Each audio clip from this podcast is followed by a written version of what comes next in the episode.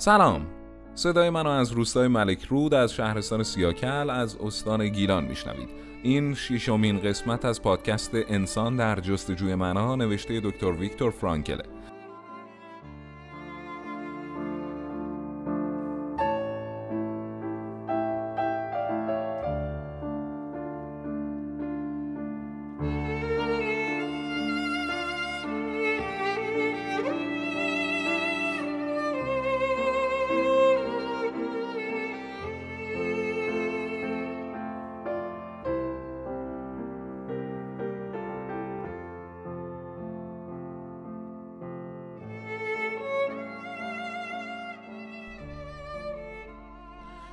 به بیشتر زندونیا لباسهای کهنه ای داده بودند که مترسک از اون خوشایندتر بود.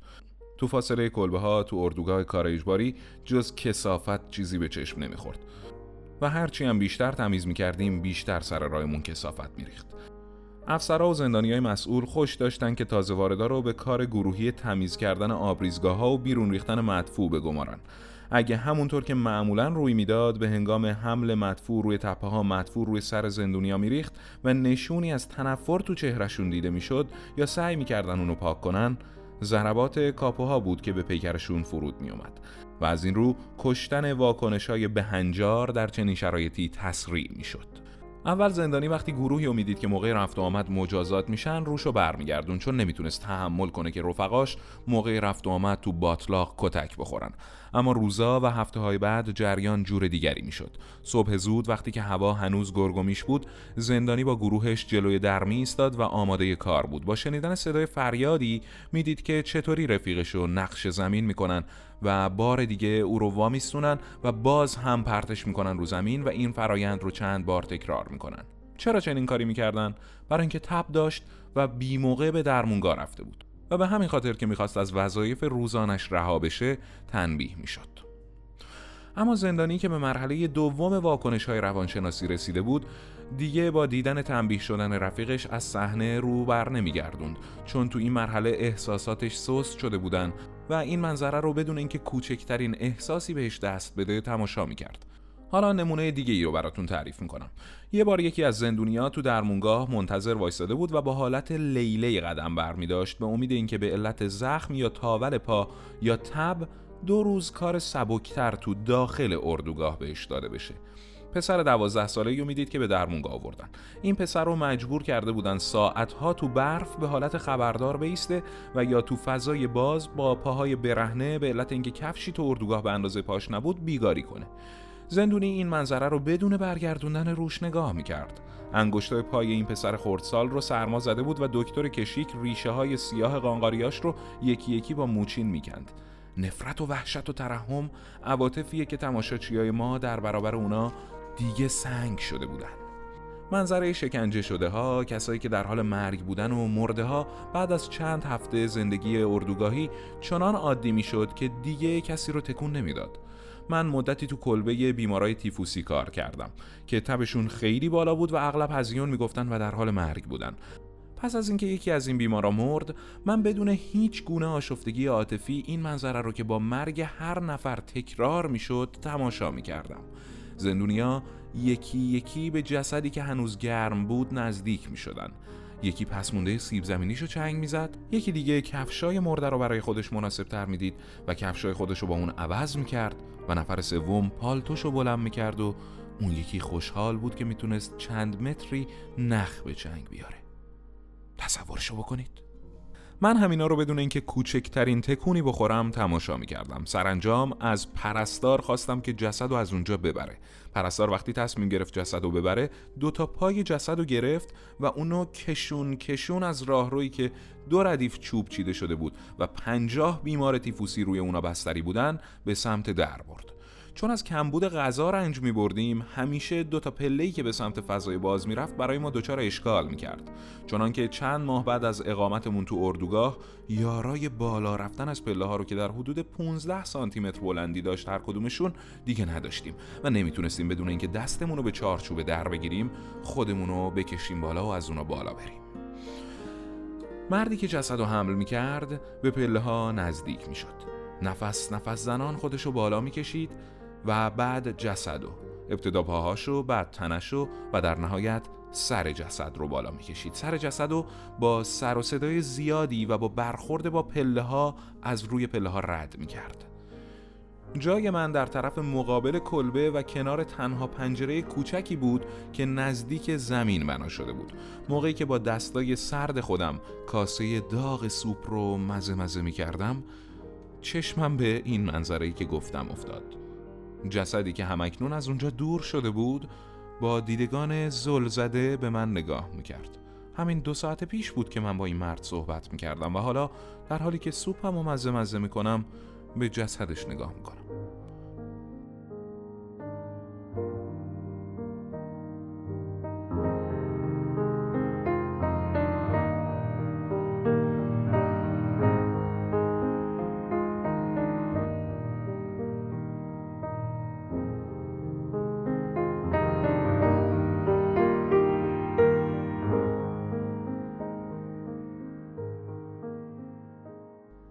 اگه بیاتفگی من از نقطه نظر حرفه‌ای منو به شگفتی وانه داشت حالا دیگه این واقعه رو به یاد هم نمی داشتم چون کوچکترین احساسی همون موقع در من بر نمی انگیخت بی تفاوتی و سست شدن عواطف و احساسی که انسان دیگه به چیزی اهمیت نده نشونه هایی بود که در مرحله دوم واکنش های روانشناسی زندونیا پدید می اومد و سرانجام زندونیا رو در برابر شکنجه های لحظه ای و روزانه دیگران بی تفاوت می کرد و با همین سنگ شدن و بی تفاوت موندن بود که زندانی به زودی تاری دور خودش میپیچید. هر حرکتی موجب کتک خوردن می‌شد و گاهی حتی بی دلیل کتک میخوردیم. به طور مثال نون تو محل کارمون جیره بندی بود و ما بایستی برای دریافت نون به صف وامیستادیم. یه بار یکی از های پشت سر من کمی از صف خارج ایستاده بود و این برهم خوردن قرینه برای افسر اس اس اصلا خوشایند نبود. نمی‌دونستم پشت سر من چی میگذشت و نمی‌دونستم تو ذهن نگهبان اس اس. همین موقع بود که دو ضربه محکم به سرم فرود اومد. همون موقع نگهبانو که با چوب به سرم می‌زد دیدم. در چنین لحظه ای اون چه به انسان ضربه می‌زنه درد جسمی نیست. و این همون قدر که در مورد تنبیه کودکان صادقه در مورد بزرگسالان هم درسته. بلکه این رنج روحی برخاسته از بیعدالتی و به طور کلی بیمنطقیه که آزار دهنده است. اون چه موجب شگفتیه اینه که ضربه ای که نشونه ای از خودش به جا نمی‌ذاره می‌تونه در شرایط ویژه ای بیش از ضربه ای که جاش باقی میمونه آزار دهنده باشه. یه بار توی یه طوفان برف روی خط آهن رو گرفته بود. با وجود هوای نامساعد گروه ما باید کار می‌کرد چون تنها راه گرم نگه داشتن خودمون رو تو کار کردن می‌دیدیم. من به شدت ریل رو با بیل جابجا جا می کردم فقط یه لحظه برای اینکه نفسی تازه کنم به بیلم تکیه دادم. از بخت برگشته من درست همون لحظه نگهبان برگشت و منو دید و فکر کرد که دارم وقت میگذرونم. دردی که او در اون لحظه برام آفرید نه از دشنام بود و نه از ضربه ای که به من وارد آورده بود. نگهبان حتی این زحمت رو به خودش نداد که به مرد ژنده پوش گرسنه‌ای که برابرش ایستاده یعنی من و شاید می‌تونست به طور مبهم یادآور وجود انسانی باشه چیزی بگه. حتی دشنام هم نداد. در عوض با حالتی خوشحال سنگی از زمین برداشت و پرت کرد به سمت من. این کار او به نظر من درست مثل جلب توجه حیوان بود فراخوندن حیوانی اهلی به سر کارش با موجودی که بچه مشترکمون اونقدر ناچیزه که او رو حتی تنبیه هم نمی کنیم دردناک ترین بخش این کتک ها و توهین هایی بود که به ما می کردن. چنانکه یه بار مجبورمون کردن تیرهای چوبی دراز و سنگین رو روی مسیر یخ بسته حمل کنیم. اگه یکی از افراد پاش میلغزید نه تنها وضع خودش رو به خطر مینداخت بلکه برای بقیه کسایی هم که همون تیر رو حمل می‌کردن خطر ایجاد می‌کرد. لگن خاصره یکی از دوستای دیرین من نقص مادرزادی داشت. اما او خوشحال بود که با وجود این نقص می‌تونست کار کنه چون موقع گزینش افرادی که نقص عضوی داشتند یقینا به اتاق گاز روونه می‌شدند. او که به همراه عدهای تیر چوبی بسیار سنگینی و حمل می‌کرد روی مسیر یخبندون لنگید و چیزی نموده بود که بیفته و بقیه رو هم با خودش بکشه چون هنوز نوبت من نرسیده بود بدون درنگ به یاری شتافتم بعد بعد بیدرنگ ضربه ای بر پشتم فرود اومد و نگهبان در حالی که توبیخم می‌کرد دستور داد که به جای خودم برگردم. شگفتآور اینجاست که همین نگهبانی که منو کتک زد چند دقیقه پیش با لحن توبیخامیزی به ما گفته بود که ما خوکا اصلا حس همکاری با هم دیگه نداریم. یه بارم تو جنگلی با حرارت دو درجه فارنهایت دقت کنید که فارنهایت به کندن زمین یخزده پرداختیم تا لوله های آب رو جاگذاری کنیم. در اون روزا از نظر بدنی ضعیف شده بودیم. سرکارگری اومد با گونه های گوشتالو و سرخ. چهرش منو به یاد کله خوک مینداخت نگاه هم روی دستکشای گرم و نرمش تو اون سرمای گزنده ایستاد. مدتی ساکت منو ورانداز کرد. احساس کردم مثل شکارچی تو کمین منه. چون مقدار خاکی رو که کنده بودم جلوم بود و این خودش میزان کاری که کرده بودم رو نشون می‌داد. ناگهان فریادش بلند شد. خوک کثیف! تمام مدت مواظبت بودم. کار کردن رو بهت یاد میدم. وادارت می‌کنم با دندونات زمین رو بکنی و مثل یه حیوان بمیری. دو روزه حساب تو می‌رسم. هرگز تو زندگیت کار نکردی خوک کثیف. چی کاره بودی تاجر؟ دیگه هیچ چیزی برام اهمیت نداشت. آب از سرم گذشته بود. چه یه وجب چه سعد وجب. اما باید تهدیدش رو برای کشتنم جدی می‌گرفتم. واسه همینم راست واستادم و چشم به چشش دوختم. گفتم من پزشکم. یه پزشک متخصص. گفت چی؟ پزشک بودی؟ شرط میبندم که جیب مردم خالی می‌کردی. گفتم اتفاقا من تو درمونگاه دولتی کار می‌کردم و پولی هم از مردم دریافت نمی‌کردم. اما متوجه شدم که زیادی حرف زدم. همین موقع بود که نگهبان خودش رو من انداخت و در حالی که مثل دیوانه ها نره می‌زد منو به زمین کوبید و دیگه یادم نیست که موقع فریادها چی می‌گفت حالا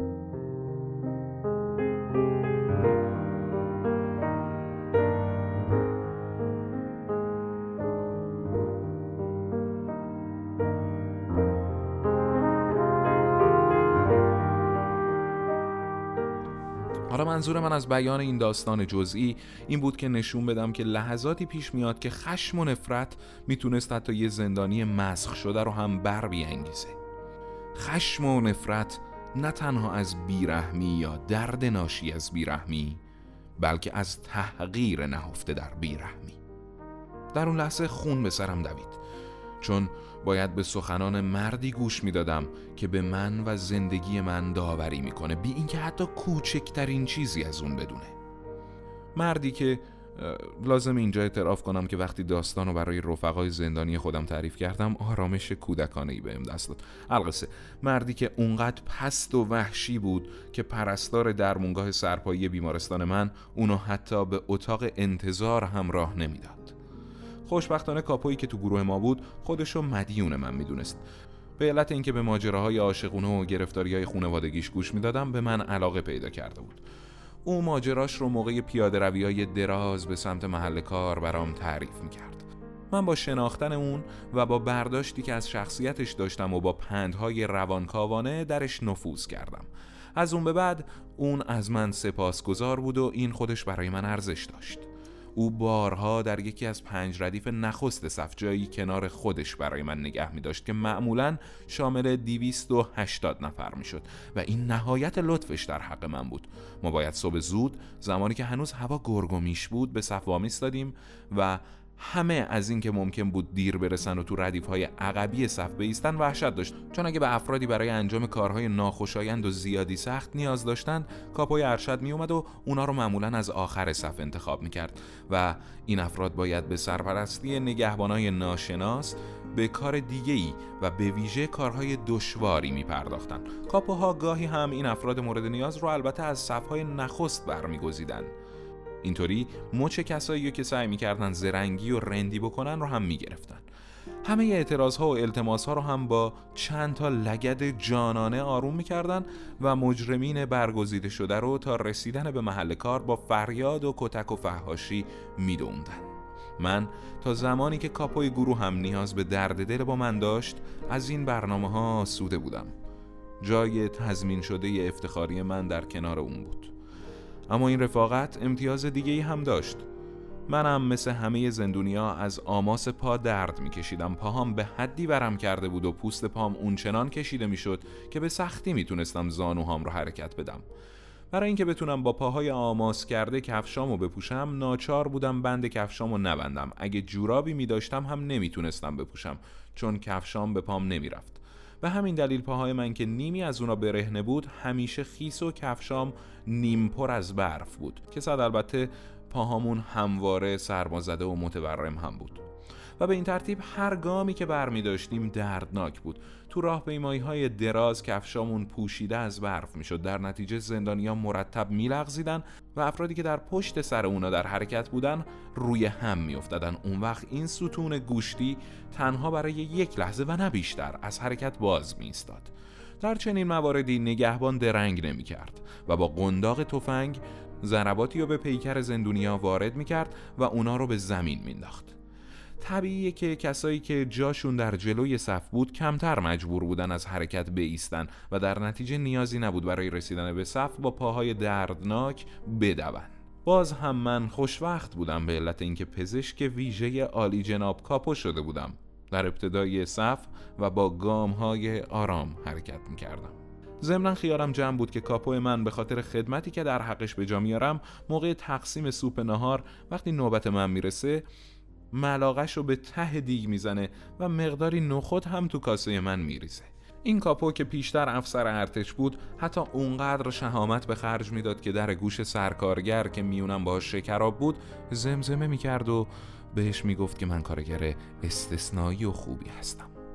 درسته که این تعریف ها دستمو نمی‌گرفت اما به هر حال زندگی منو نجات می‌داد. در واقع یکی از چند موردی بود که جونمو نجات می‌داد. یا مثلا این کاپو روز بعد از مشاجره من با سرکارگر منو پنهونی برای کار به گروه دیگه ای فرستاد. سرکارگرایی هم بودن که با ما همدردی می‌کردن و تلاش می‌کردن دست کم تو محیط کار تسهیلاتی رو برای ما فراهم کنن.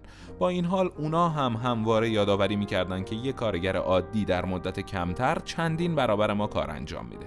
اما آیا اونا می‌دونستن که سهمیه نون کارگرای عادی دیگه روزی 300 گرم نیست؟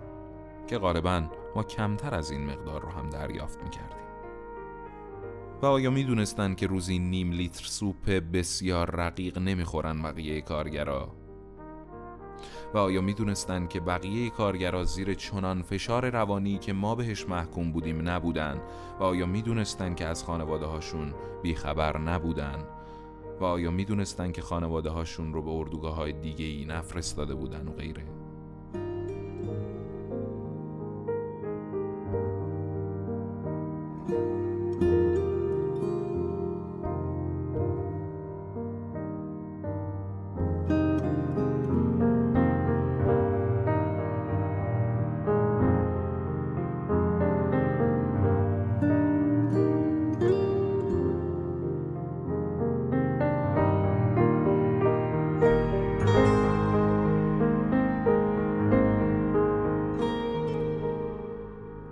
من حتی یه بار به خودم جرأت دادم و به یه سرکارگر گفتم اگه شما هم تو همون مدت زمان کوتاهی که من راهسازی رو یاد گرفتم جراحی مغز رو یاد می گرفتید احترام فراوانی براتون قائل می شدم سرکارگر با شنیدن این حرف پوزخندی زد بی احساسی که مهمترین نشونه مرزی مرحله دوم بود مکانیزم ضروری دفاع از خود به شمار می رفت. رفته رفته واقعیت سست می‌شد و همه تلاش ها و همه عواطف و هیجان ها روی یه مسئله دور می‌زد حفظ جون و حفظ سایر دوستان. موقع شب وقتی زندونیا مثل یه گله از محل کار به اردوگاه برگردونده می شدن شنیده می شد که میگن خب یه روز دیگه هم گذشت. خب به خوبی میشه پی برد که اون چنان فشاری که با نیاز دائم به تلاش برای زنده موندن همراه بود موجب می شد که وضع روحی زندونیا به سطح پایینی افت کنه. چند نفر از همکارای من در اردوگاه که آموزش و زمینه ای در روانکاوی داشتن اغلب از واپس روی در بین زندونیای اردوگاه سخن می گفتن. واپس روی به معنی بازگشت به یک نوع زندگی ذهنی ابتدایی. تو چنین مرحله زندانی آرزوها و خواستهاش رو در خواب می‌بینه. زندونیا اغلب چه نوع خوابایی می‌دیدن؟ نون شیرینی سیگار هموم گرم. خوبی رو به خواب می‌دیدن. چون این آرزوها در عالم بیداری برآورده نمی‌شد از این رو به شکل رویا تظاهر می‌کرد. اینکه آیا دیدن این خوابا مفید بود یا نه بحث دیگه ایه زندونی باید بعد از بیدار شدن با واقعیت زندگی اردوگاهی و تضاد وحشتناکش با توهمات و هزیونای رویا روبرو می‌شد. هرگز فراموش نمی کنم که چطور یه شب با غرغر یکی از زندونی ها از خواب بیدار شدم. او به شدت دست و پا می‌زد و گویا دچار کابوس وحشتناکی شده بود. از اونجا که همواره به ویژه نسبت به کسایی که خوابهای ترسناک می‌دیدن یا هزیون می‌گفتن حس ترحم داشتم خواستم مرد بیچاره رو از خواب بیدار کنم. اما ناگهان دستم و که می‌رفت تکونش بده پس کشیدم. چون از عملی که می‌خواستم انجام بدم یه لحظه وحشت کردم. تو اون لحظه به این حقیقت رسیدم که هیچ خوابی هر چقدر هم که هولناک باشه نمی‌تونه به تلخی و گزندگی واقعیت زندگی اردوگاهی ما باشه. و من ناآگاهانه می‌خواستم اونو به اون زندگی کثیف حال به همزن برگردونم. پس دستمو کشیدم.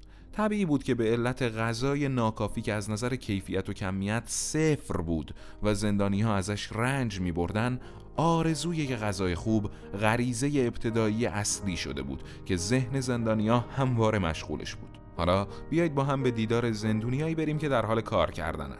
به هم نزدیکن و اتفاقا کسی هم مراقبشون نیست.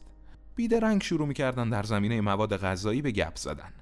یه زندونی از اون یکی که تو گودال کار می‌کرد می‌پرسید که غذای دلخواه و مطلوبش چیه و بعدش دستور غذاهایی رو که می‌تونستن بپزن و با همدیگه رد و بدل می‌کردن. صورت غذای روز آزادی خودشونو که بار دیگه گرد هم می اومدن رو تو ذهنشون آماده می‌کردن. روزی که در آینده ای دور از بند رها بشن و به کاشونه های خودشون برگردن.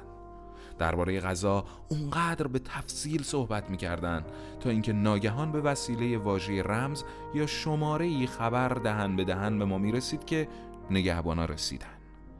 من همیشه صحبت درباره غذا رو خطرناک می‌دونستم چون اشتباهه که جهاز حازمه خودتو که تا حدودی با کمیت و کیفیت بسیار پایین خو گرفته با مجسم کردن اون غذاهای خوشمزه و لذیذ تحریک کنی. گرچه اینجور صحبت ها همراه با یه آرامش روانی زود گذره اما تصوریه که از نظر جسمی بدون تردید خالی از خطر نیست. در اواخر دوره زندان جیره روزانه غذایی ما شامل سوپ بسیار رقیق و همون تکه کوچک نان قبلی بود.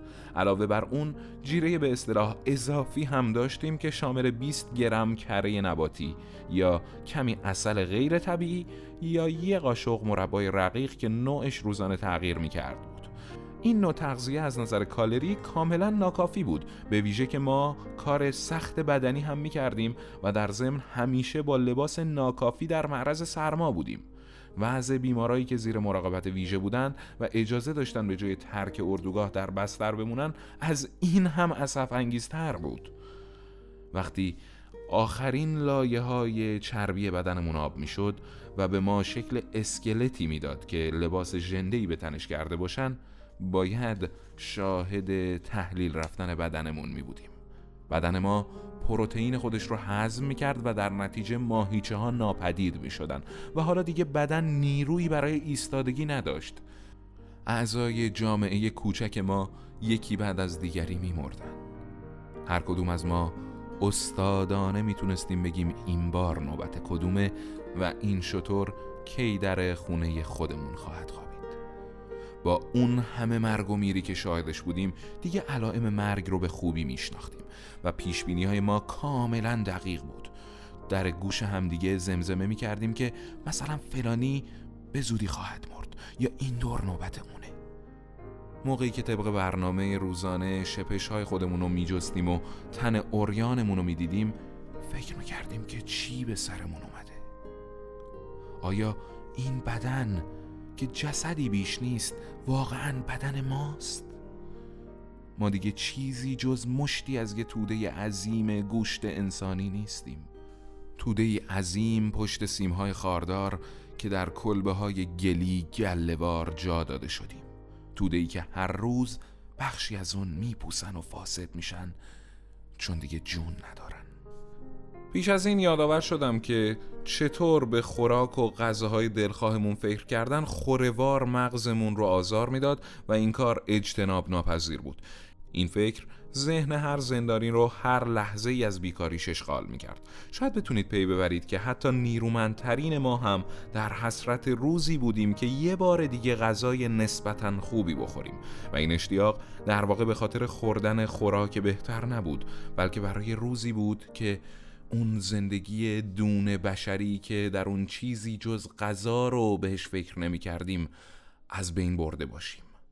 کسانی که چنین مراحلی رو تجربه نکردن مشکل بتونن که تعارض ذهنی رو که نابود کننده روحه و تضادهای نیروی اراده مردی رو که گرسنگی رو تجربه کرده مجسم کنن. اونا همینطور هرگز درک نمی‌کنن که معنای تنها ایستادن و کندن گودال و گوش به سوت اعلام ساعت نهونیم یا ده صبح داشتن یعنی چی؟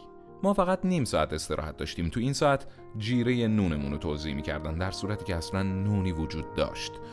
اونا به کرات از سرکارگر راجع به چگونگی رفتار ما میپرسیدن و ما مرتبا ساعت رو میپرسیدیم و با دلگرمی تیک نون داخل جیبمون رو لمس می‌کردیم.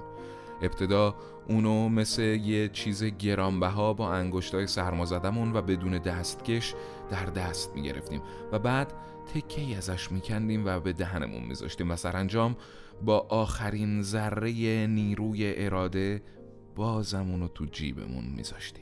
و با خودمون پیمان میبستیم که تا شامگاه اونو نگه داریم آیا کسی می‌تونه به معنای همه اونچه ذکر کردم پی ببره؟